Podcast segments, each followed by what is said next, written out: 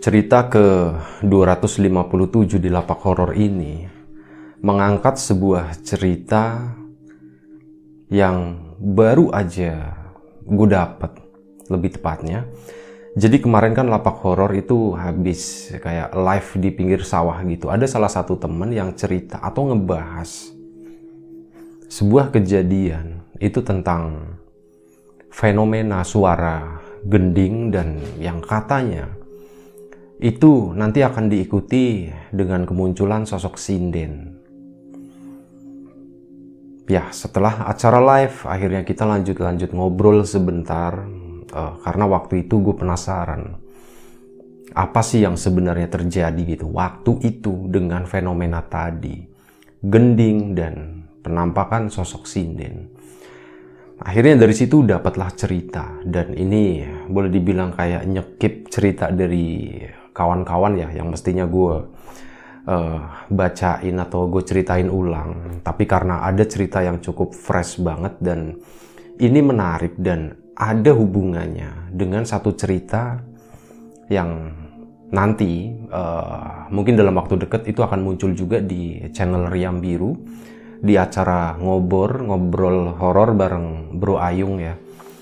Ada korelasinya di situ makanya ya udah ini cerita ini gue share duluan ke kawan-kawan semuanya. Dan sebelum kita ke cerita seperti biasa, gue pengen ucapin banyak-banyak terima kasih buat kawan-kawan subscriber semuanya. Terima kasih buat kawan-kawan yang udah ngasih support, udah ngasih dukungan. Terima kasih juga buat kawan-kawan yang udah ngasih like, udah nge-share ke yang lainnya. Gak lupa juga terima kasih banyak buat kawan-kawan yang udah ninggalin komentar. Langsung aja ke cerita. Nah, uh, kejadiannya itu sebenarnya udah cukup lama, berpuluh-puluh tahun yang lalu. Di mana di desa itu itu pernah ada sebuah fenomena sebenarnya banyak uh, fenomena gaib di kampung itu tapi salah satu yang sempat santer waktu itu itu adalah yaitu tadi ada kemunculan suara gending yang diikuti sama kemunculan seorang sinden kayak gitu. Itu lokasinya adalah di sebuah kebun, sebenarnya di sebuah kebun yang didominasi sama pohon bambu. Kebetulan kebunnya nyampe sekarang itu masih ada, belum diapa-apain dan kemunculan sinden itu itu biasanya berdiri di pinggir jalan dan itu banyak yang ngelihat, banyak yang nemuin, terutama orang-orang yang mau berangkat ke sawah. Jadi pada waktu itu yang entah nggak tahu kejadiannya itu tahun kapan, cuman diceritain itu dulu gitu ya. Zaman kakek neneknya kita yang sekarang gitulah, berpuluh-puluh tahun yang lalu ya. Itu sering di situ. Kalau malam hari kedengeran ada suara gending kayak gitu.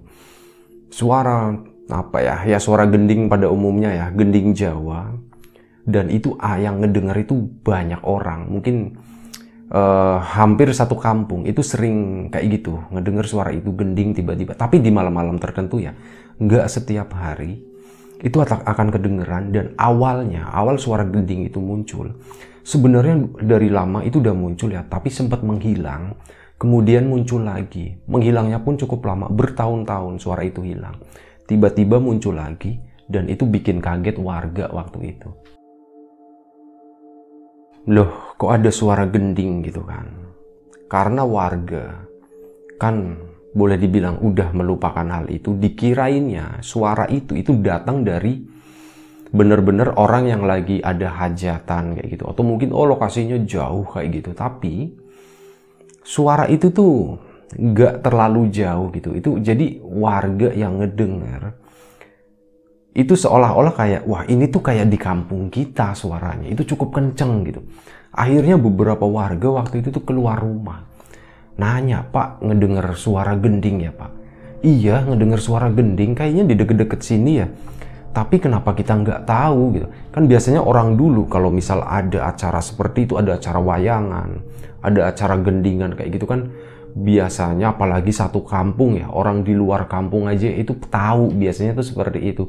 Dan mereka biasanya ya ngebela-belain biarpun malam hari karena itu adalah salah satu-satunya hiburan hiburan besar waktu itu mereka itu akan bela-belain pada datang nah itu malam itu kayak gitu.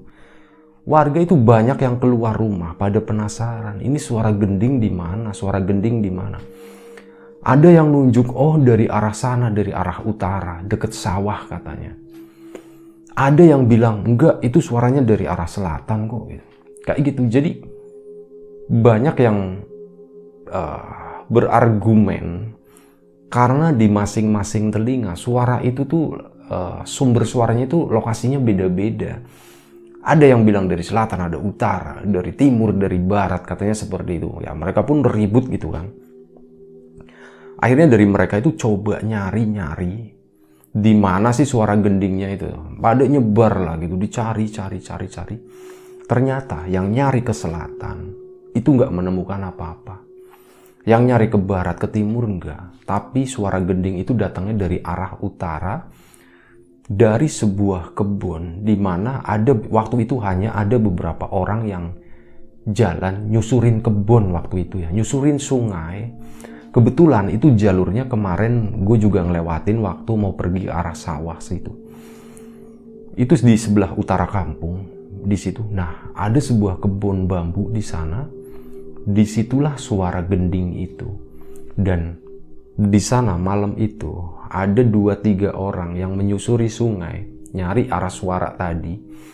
Itu yang tiga orang itu ngelihat di tengah-tengah kebun bambu yang harusnya itu gelap banget, tapi di situ tuh terang benderang, banyak lampu petromak, ada lampu obor juga karena waktu itu belum ada listrik.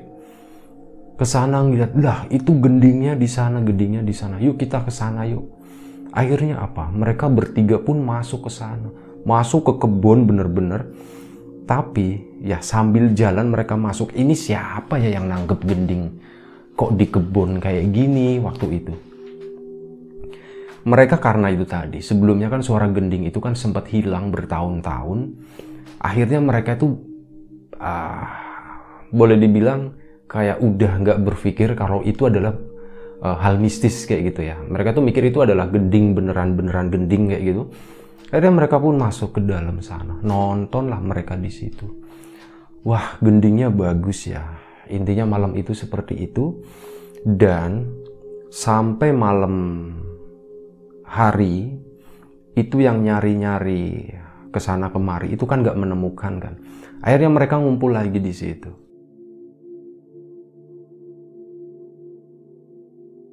Saat mereka ngumpul lagi, suaranya tuh lama-lama makin redup, makin redup, makin redup, dan suara itu tuh hilang. Durasinya mungkin ada sekitar 2 jam dari awal gending itu bunyi sekitar dua jam lama-lama suara itu tuh hilang. Sementara orang yang pergi ke arah utara itu nggak pernah balik-balik lagi ke situ. Dan akhirnya warga pun ya malam itu ya nungguin lah si ini sama si ini yang bertiga itu ya yang ke arah utara itu ya. Itu dicariin kok mereka nggak ada ya ke mana ya ke mana ya? Oh mereka tuh kan ke sana ke arah utara sana. Ya udah kita cariin yuk kita cariin. Itu karena udah lama udah hampir pagi udah mungkin hampir sekitar jam 3 pagi karena mereka nggak balik-balik akhirnya warga pun ayo susul yuk ke sana yuk ke arah utara katanya. Mereka pun semua uh, itu yang malam itu kumpul di situ pergi ke arah utara. Disisirin sungai itu nyisirin kebun juga satu persatu tapi mereka tuh nggak menemukan apa-apa di sana. Udah malam itu tuh bener-bener gendingnya hilang diikuti dengan tiga orang tadi. Dan setelah mereka pulang dari situ dengan hasil yang nihil mereka nggak menemukan apa-apa mereka pun akhirnya inisiatif ke rumahnya tiga orang itu diketok assalamualaikum gitu Mbak si mas ininya udah pulang belum katanya. Udah belum pulang mas katanya. Tadi kan lagi nyariin suara gending katanya. Loh belum pulang juga ya ternyata. Iya belum pulang mas. Nah akhirnya udah ngasih tahu kan. Uh, rumah yang satunya pun diketok juga. Ditanyain udah pulang belum. Ternyata belum pulang. Dan ketiga-tiganya pagi itu jam 3 pagi mereka tuh belum pulang. Akhirnya ngumpul lagi warga, wah aduh ini ke mana nih, ini ke mana. Udah kita tungguin aja sampai pagi gitu. Akhirnya mereka pun begadang nungguin sampai pagi. Nanti mereka pulang atau enggak gitu.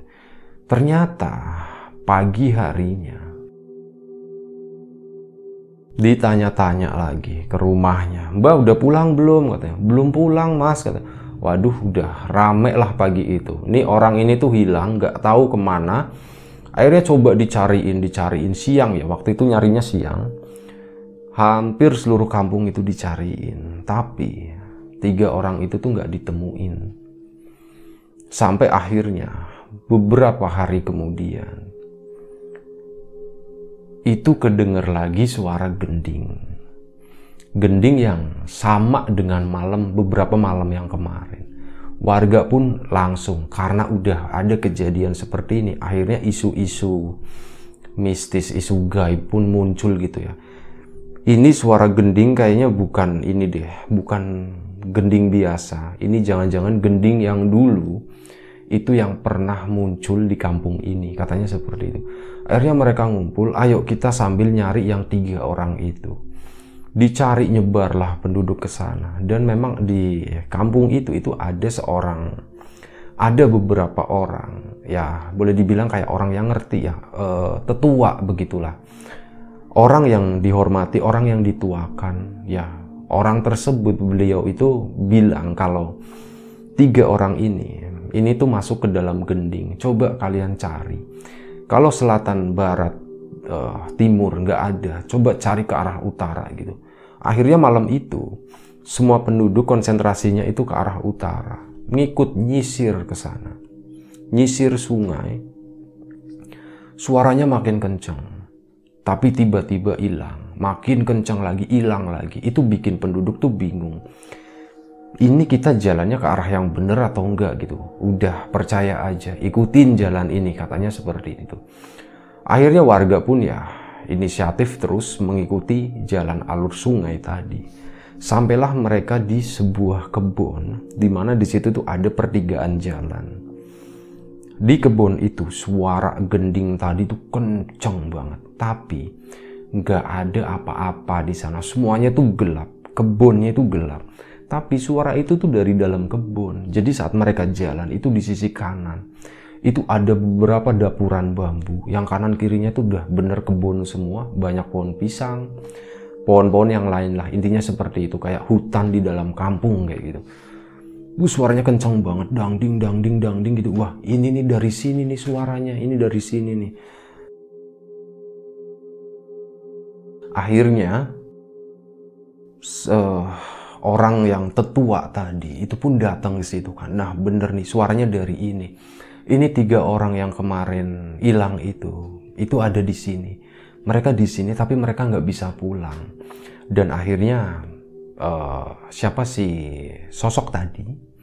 Eh si sosok tadi si tetua tadi itu kayak melakukan uh, sebuah ritual atau sebuah doa di area situ tapi waktu itu warga itu disuruh pulang. Kalian jangan di sini. Saya cuma butuh satu dua orang aja buat di sini. Kalian semuanya pulang katanya. Dan warga yang lain meskipun sebenarnya agak apa ya, agak berat gitu ya karena penasaran kan. Ini apa sih yang sebenarnya terjadi? Pengen ngelihat juga. Tapi karena disuruh pulang, akhirnya mereka pun pulang. Disisain cuma dua orang di situ. Nah, si orang tadi pun melakukan ritual dan gak lama setelah itu tiba-tiba dari arah kebun yang tadinya gelap banget itu tuh pelan-pelan tuh kayak terang terang terang kayak gitu. Makin terang makin terang suara gendingnya pun makin keras. Iya dua orang yang di belakang tetua itu tadi akhirnya pun ikut ngelihat. Kalau di tengah-tengah kebun bambu itu lagi ada acara lagi ada semacam hajatan kayak gitulah. Bener-bener rame terang benderang dan di sana ada pertunjukan gending kayak semacam wayang kayak gitu. di situ dan nggak lama setelah mereka diam di situ ya melihat fenomena itu oh ternyata ini gitu kan. Tiba-tiba dari arah keramaian itu di mana di depannya tuh banyak penonton katanya seperti itu. Itu muncul ada satu orang adalah seorang perempuan. Itu dengan dandanan mirip kayak seorang sinden kayak gitu. Pakai bajunya itu merah. Baju kebaya lama, rapi, cantik, bajunya mengkilap, bawahnya pakai kain jarik kayak gitu. Itu jalan keluar. Yang tadinya tuh begini. Di kebun itu tuh sebenarnya kan banyak uh, semak belukar gitu ya. Tapi entah kenapa waktu itu itu seolah-olah itu ada jalan masuk ke sana gitu si sosok tadi itu keluar gitu ya. Dengan pelan-pelan karena pakai kain jarik yang rapet gitu kan. Jalannya pun pelan-pelan. Nah si sosok sinden tadi itu ngobrol ngedeketin si tetua itu. Mereka ngobrol. Enten opo ki? katanya. Ada apa ki? nanya seperti itu. Ini saya lagi nyari warga saya ada tiga orang gak pulang-pulang. Itu dari beberapa hari yang lalu semenjak ada suara gendingan ini, katanya seperti itu. Oh iya Ki, mereka memang lagi nonton di belakang katanya. Seperti itu. Wah, Nyai, manggilnya Nyai. Nyai kalau bisa, saya minta izin. Saya mau manggil mereka buat pulang. Nuwun sewuki, nggak bisa untuk sekarang katanya. Nanti kalau acara gendingannya udah selesai, katanya seperti itu. Si siapa sih tetua tadi pun ya akhirnya mau gimana lagi ya, tapi harus sekarang katanya seperti itu. Nggak bisa, mereka tuh terus kuat-kuatan kayak gitu. Dan akhirnya nggak lama, ya mungkin agak cukup lama mereka tuh adalah mungkin 10-15 menit itu kayak ngobrol-ngobrol, adu argumen kayak gitu. Intinya si Aki itu mau yang tiga orang cepat pulang, sindenya itu bertahan. Jangan nggak bisa katanya. Nanti setelah gendingnya itu selesai.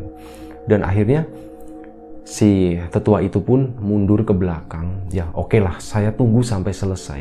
Kapan selesainya nyai?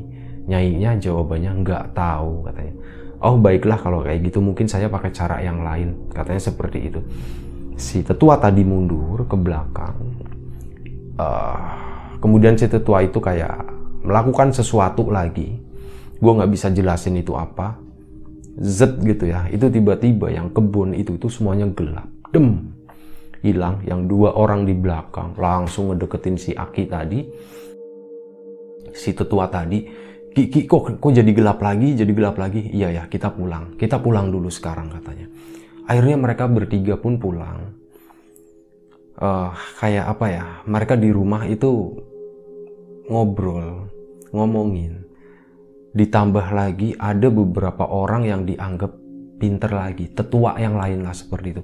Mereka tuh ngobrol, ini gimana Ki? Karena sama-sama aki-aki gitu kan. Ini gimana Ki dengan yang terjadi nih. Nah, sebentar, agak serak gue ngopi dulu ya.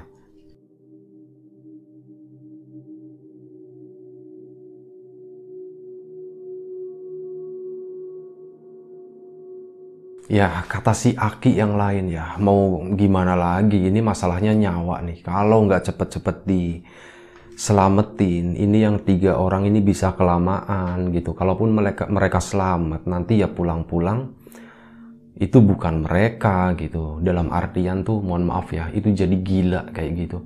Ya udah ki gimana ki caranya? Oke besok malam insya Allah kita datangin lagi ke sana katanya.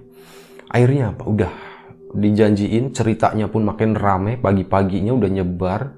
Banyak penduduk yang penasaran tapi dengan satu syarat ya. Penduduk nggak boleh ada yang ke sana. Kita aja katanya. Waktu itu ada berempat orang-orang yang dianggap tetua semua itu berkumpul malam itu dan berangkat menyisiri sungai ke arah kebun gending tadi. Di situ mereka melakukan sesuatu yang entah apa itu dan tiba-tiba dem itu kayak kebuka lagi. Oh ya, malam itu tuh kedengeran lagi gendingnya. Jadi gending itu tuh kedengeran selama beberapa hari ke depan. itu bunyi lagi dangdung dangdung dangdung nah mereka berempat itu mengedekat ke sana ya ke arah jalan itu mendekat ke sana terus masuk ke dalam masuk ke dalam dan di situ mereka itu melihat ada tiga orang yang dikenal itu adalah tiga orang warga yang waktu itu hilang ya itu posisinya lagi duduk di atas panggung ngadepnya ke arah penonton. Mereka tuh cuman duduk begini aja, tapi pakaiannya itu udah berubah. Pakaiannya jadi kayak pakai belangkon, pakai baju Jawa kayak gitu, rapi pokoknya.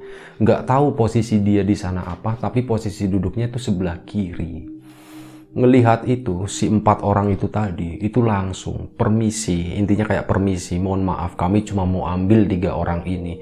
Dan waktu itu, serempak gendingannya tuh berhenti, dem Nah, sebagai gambaran aja buat kawan-kawan, jadi waktu di sana itu banyak penonton, banyak yang main, tapi mereka itu mainnya tuh agak sedikit beda dengan uh, kayak apa ya, manusia pada umumnya saat memainkan gending atau manusia pada umumnya saat menonton pertunjukan. Mereka tuh mukanya flat semua, kayak nggak ada nyawanya, semua pandangannya itu kosong. Mereka main begini, tang ting tang ting sama yang penonton pun cuma diem gini aja bener-bener melongok gitu ya pandangan kosong termasuk yang tiga orang itu. Akhirnya apa? Berhenti semua. Dem.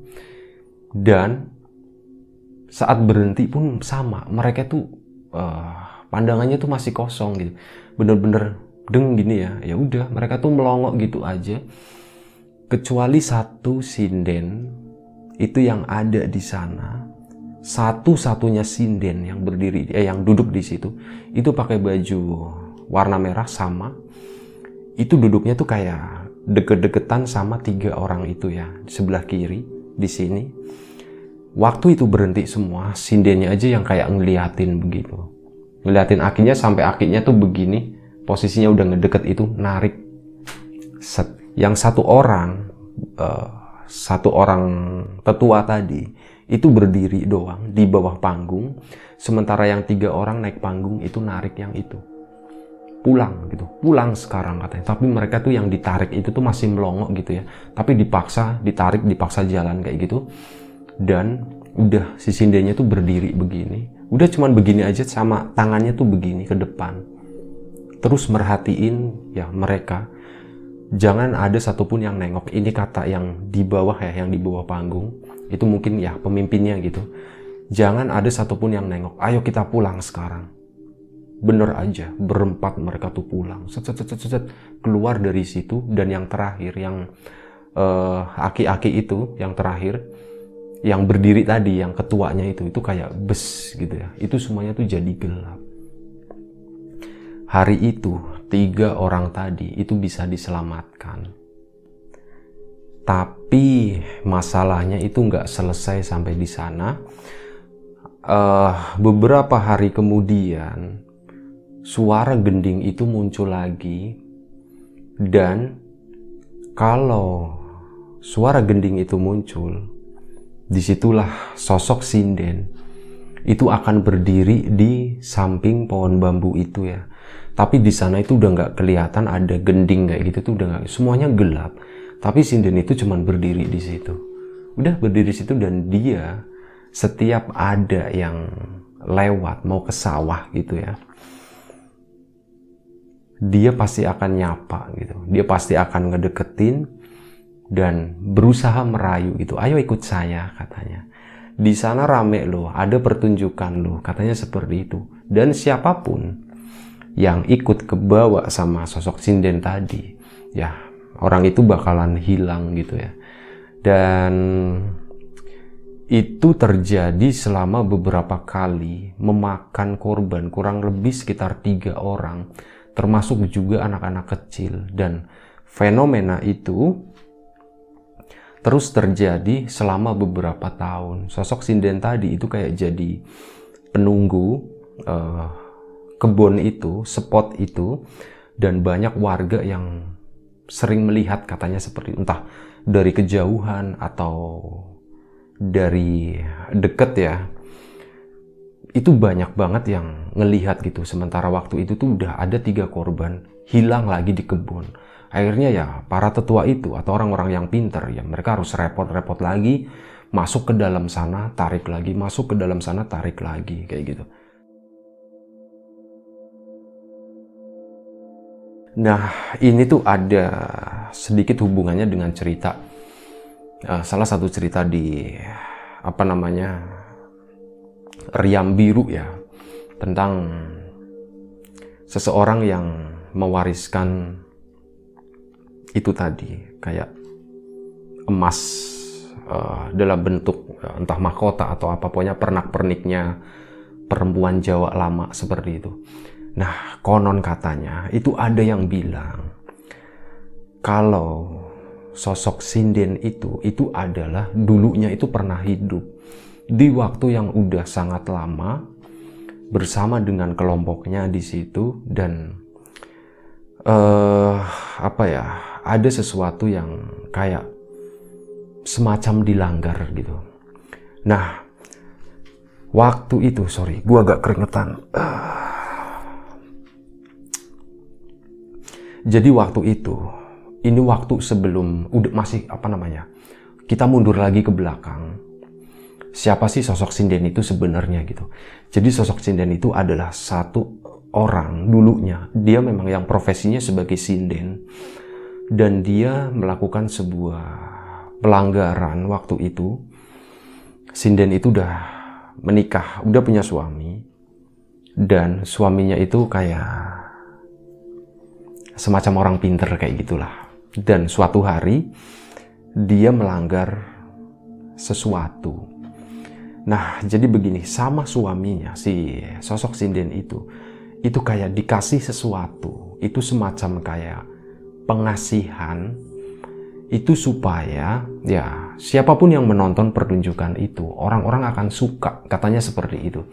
Dan e, suatu hari ada salah satu orang yang memang benar suka sama si sinden itu meskipun dia tahu ya kalau sosok tadi itu sebenarnya udah punya suami akhirnya ya terjadi sesuatu yang gak diinginkan waktu itu dan suaminya itu tahu akhirnya si sosok uh, si sinden tadi istrinya itu itu kayak di bahasanya apa ya kayak dikutuk lah kayak gitu. Suaminya marah dikutuk si istrinya itu kamu nggak akan hidup nggak akan mati sampai 300 tahun ke depan katanya seperti itu semenjak hari itu si sosok sinden tadi istrinya itu itu menghilang. Menghilang entah ke mana uh, orang-orang gendingnya juga nggak tahu. Dan itu kutukannya itu semuanya buat pemain gendingnya juga. Kalian nggak akan pernah hidup nggak akan pernah mati selama 300 tahun ke depan. Katanya seperti itu. Ya makanya uh, sorry sebentar gue lagi mencerna juga gitu ceritanya karena lumayan kompleks juga intinya seperti itu setelah dikutuk tadi nah rombongan gending dan sosok sinden tadi itu benar-benar menghilang, nggak pernah kelihatan lagi. Kalaupun mereka kelihatan, ya kelihatannya cuma dalam bentuk-bentuk seperti itu gitu. Bukan benar-benar bentuk fisik kayak gitu, itu enggak. Tapi semenjak hari itu, itu sering banget, uh, bukan sering ya, tapi beberapa kali orang siapa pun yang kayak apa ya uh, lelakon gitu ya kayak lelakon mencari ilmu kayak gitu mencari sesuatu benda-benda pusaka atau apa terutama di lokasi kebun tadi ya mereka itu siapa pun itu kemungkinan uh, akan menemukan benda-benda yang pernah dipakai sama si sosok sinden tadi. Itu di situ lokasinya. Sorry gue agak nggak nyaman ya ceritain ini. Ya jadi setelah itu hilang dem intinya di situ fenomena mulai yang namanya suara gending. Gendingnya tapi udah gaib ya bukan gending fisik. Itu seperti itu dan kalau ada orang lelakon, dia yang nyari-nyari sesuatu, nyari benda-benda kayak gitu, itu dia biasanya akan menemukan entah uh, apa namanya giwang atau entah kalung, gelang, apa pun lah itu ya. Pokoknya benda-benda tua itu di lokasi tadi dan suatu hari itu ada yang menemukan benda itu. Yang menemukan itu adalah seorang perempuan. Di mana katanya saat dia ke situ dia sebenarnya nggak sedang mencari apa-apa gitu ya. Dia ke situ hanya kayak ke kebun biasa, nyari kayu. Tiba-tiba dia itu menemukan satu bungkusan. Dan bungkusan itu adalah benda-benda itu. Yang namanya perempuan gitu ya, menemu benda kayak gitu, emas, kayak gitu kan benda berharga. Ya, dia senang-senang aja kan. Akhirnya apa? Udah, benda itu dibawa pulang dan mulai dipakai. Uh, giwangnya apa namanya yang lain-lainnya itu itu mulai dipakai. Dan semenjak hari itu dia itu kayak apa ya dia itu tiba-tiba setiap dia ngaca gitu ya itu ada sesuatu yang berubah dalam dirinya. Dia tuh jadi kelihatan sangat cantik berbeda lah. Intinya seperti itu ya. Itu kayak mengandung semacam ilmu pengasihan kayak gitu. Nah dan mulai hari itu ya dia juga kayak ada sesuatu yang merasuki dirinya yang bukan dia yang asli di mana dia tiba-tiba tuh bisa nembang Jawa bisa nyinden kayak gitu. Dan akhirnya beneran dia itu ditarik salah satu apa ya ya kelompok gending kayak gitu ya. Itu buat jadi seorang sinden. Ini sorry ya kalau istilah-istilah yang gue uh, pakai salah karena gue juga nggak terlalu mendalami yang namanya kesenian gending Jawa kayak gitu. Terus terang aja gue nggak terlalu mendalami. Gue cuman fokus di jalan ceritanya aja seperti ini. Itu tadi si orang tadi yang menemukan giwang-giwangnya atau pernak-perniknya itu itu dipakai dia itu berubah. Mangli kalau istilahnya orang Jawa banyak orang yang pangling gitu. Ini si ini ya kok jadi kelihatan cantik seperti itu gitu kan. Dan dia sekarang bisa nyanyi gitu. Akhirnya mulai hari itu, gak lama setelah dia menemukan itu, dia pun menjadi seorang sinden. Sinden yang cukup terkenal seperti itu, tapi uh, itu dijalani selama bertahun-tahun gitu ya. Ini gue nggak nyaman banget nih ngebawain cerita ini sumpah. Itu bertahun-tahun. Gue cepetin aja. itu bertahun-tahun dan akhirnya itu ya bentar-bentar bentar sorry. Yang aneh dari sosok sinden tadi itu apa? Bertahun-tahun berpuluh-puluh tahun si sosok sinden tadi itu nggak pernah jadi tua. Seperti itu terus muda terus dan itu nyampe berpuluh-puluh tahun kemudian gitu. Sampai akhirnya ada orang yang ngerti do do ini uh, sosok aki-aki yang lebih tua ya. Do do waktu itu si sinden tadi tuh mungkin usianya udah sekitar 50 atau 60 tahun ya. Tapi dengan tampilan masih usia 20-an gitu. Do do uh, kowe ki ono sing ora bener katanya. Kowe ki salah ngene-ngene ki salah katanya kamu tuh ada sesuatu yang nggak bener kayak gini tuh salah nah dibilangin kayak gitu ya dia merasa nggak ada yang salah ki katanya. Orang kayak gini saya nyaman kok katanya seperti itu. Nggak nggak ini ada yang salah nggak bener katanya. Dan akhirnya hari itu juga dicabut sama si aki-aki tadi. Bet gitu ya. Gue nggak tahu proses nyabutnya tapi kurang lebih bet gitu. Dan itu semua apa yang nempel di diri dia itu tuh kayak kelepas dengan sendirinya jatuh ke bawah cereng. Dan si sosok si, mohon maaf si sosok sinden tadi itu berubah jadi tua seperti ya usia pada umumnya usia 50 60 tahun seperti itu. Udah akhirnya benda itu itu akhirnya diambil sama si orang pinter tadi. Dan katanya benda itu tuh dikuburin lagi dibalikin lagi di salah satu titik di kebun tadi. Nah nyambungnya dengan sosok Ayung itu ini adalah dengan satu orang yang kemudian menemukan itu lagi menemukan emas-emas itu lagi ya. Itu sama, kejadian itu sama, dipakai sama dia. Dia pun jadi cantik, dia pun punya daya pesona yang luar biasa waktu itu. Dan akhirnya apa? Uh, dia itu menyadari kalau hal ini tuh nggak benar dan semuanya itu dilepas ditaruh dibungkusin lagi. Tapi dia waktu itu nggak tahu gimana cara buangnya dan uh, si emas itu tadi itu belum dibuang ya masih dipegang sama dia. Sampai akhirnya dia pun hidupnya normal kembali normal tapi itu tetap disimpan. Itu nggak dibuang sama sekali. Dan setelah dia udah menua menua menua itu tuh kayak dititipin ke anaknya kayak gitu. Ini tolong dijagain. Nanti suatu hari akan ada seseorang yang bakal ngambil, yang bakal ngebuang kutukan ini. Katanya seperti itu. Ya, kurang lebih seperti itu ceritanya. Uh, jujur aja gue beneran ini udah mulai nggak nyaman banget ngebawain cerita ini uh, intinya seperti itu fenomena yang terjadi di kampungnya. Bro Ayung lebih tepatnya di pojokan kampungnya situ ya di mana di situ masih ada kebun bambu yang luas banget. Ya di situ sampai beberapa tahun kemarin itu masih kedengeran bunyi gending itu. Korelasinya seperti apa? Entahlah. Ini cerita yang gue dapat dari orang-orang di sekitar situ seperti itu. Ya silakan kawan-kawan menyimpulkan sendiri kita ambil sesuatu yang positif dari cerita ini kita buang jauh-jauh sesuatu yang negatif apa pun itu. Ini gue percepat aja bener-bener gue udah nggak nyaman daripada gue cut di tengah jalan gitu ya. Terima kasih buat kawan-kawan semua yang udah mau dengerin cerita ini. Dan siapa pun itu gue nggak menyinggung. Siapa pun itu yang datang di sini uh, mohon maaf gitu ya. Terima kasih kawan-kawan semuanya. Selamat menunaikan ibadah puasa bagi kawan-kawan yang menjalankan Mohon maaf kalau ada sesuatu yang gak berkenan di hati dan di telinga kawan-kawan semuanya. Jaga kesehatan kawan-kawan. Semoga kita tetap diberi kemudahan dalam hal apa pun termasuk dalam kemudahan rizki. Sekian. Assalamualaikum warahmatullahi wabarakatuh.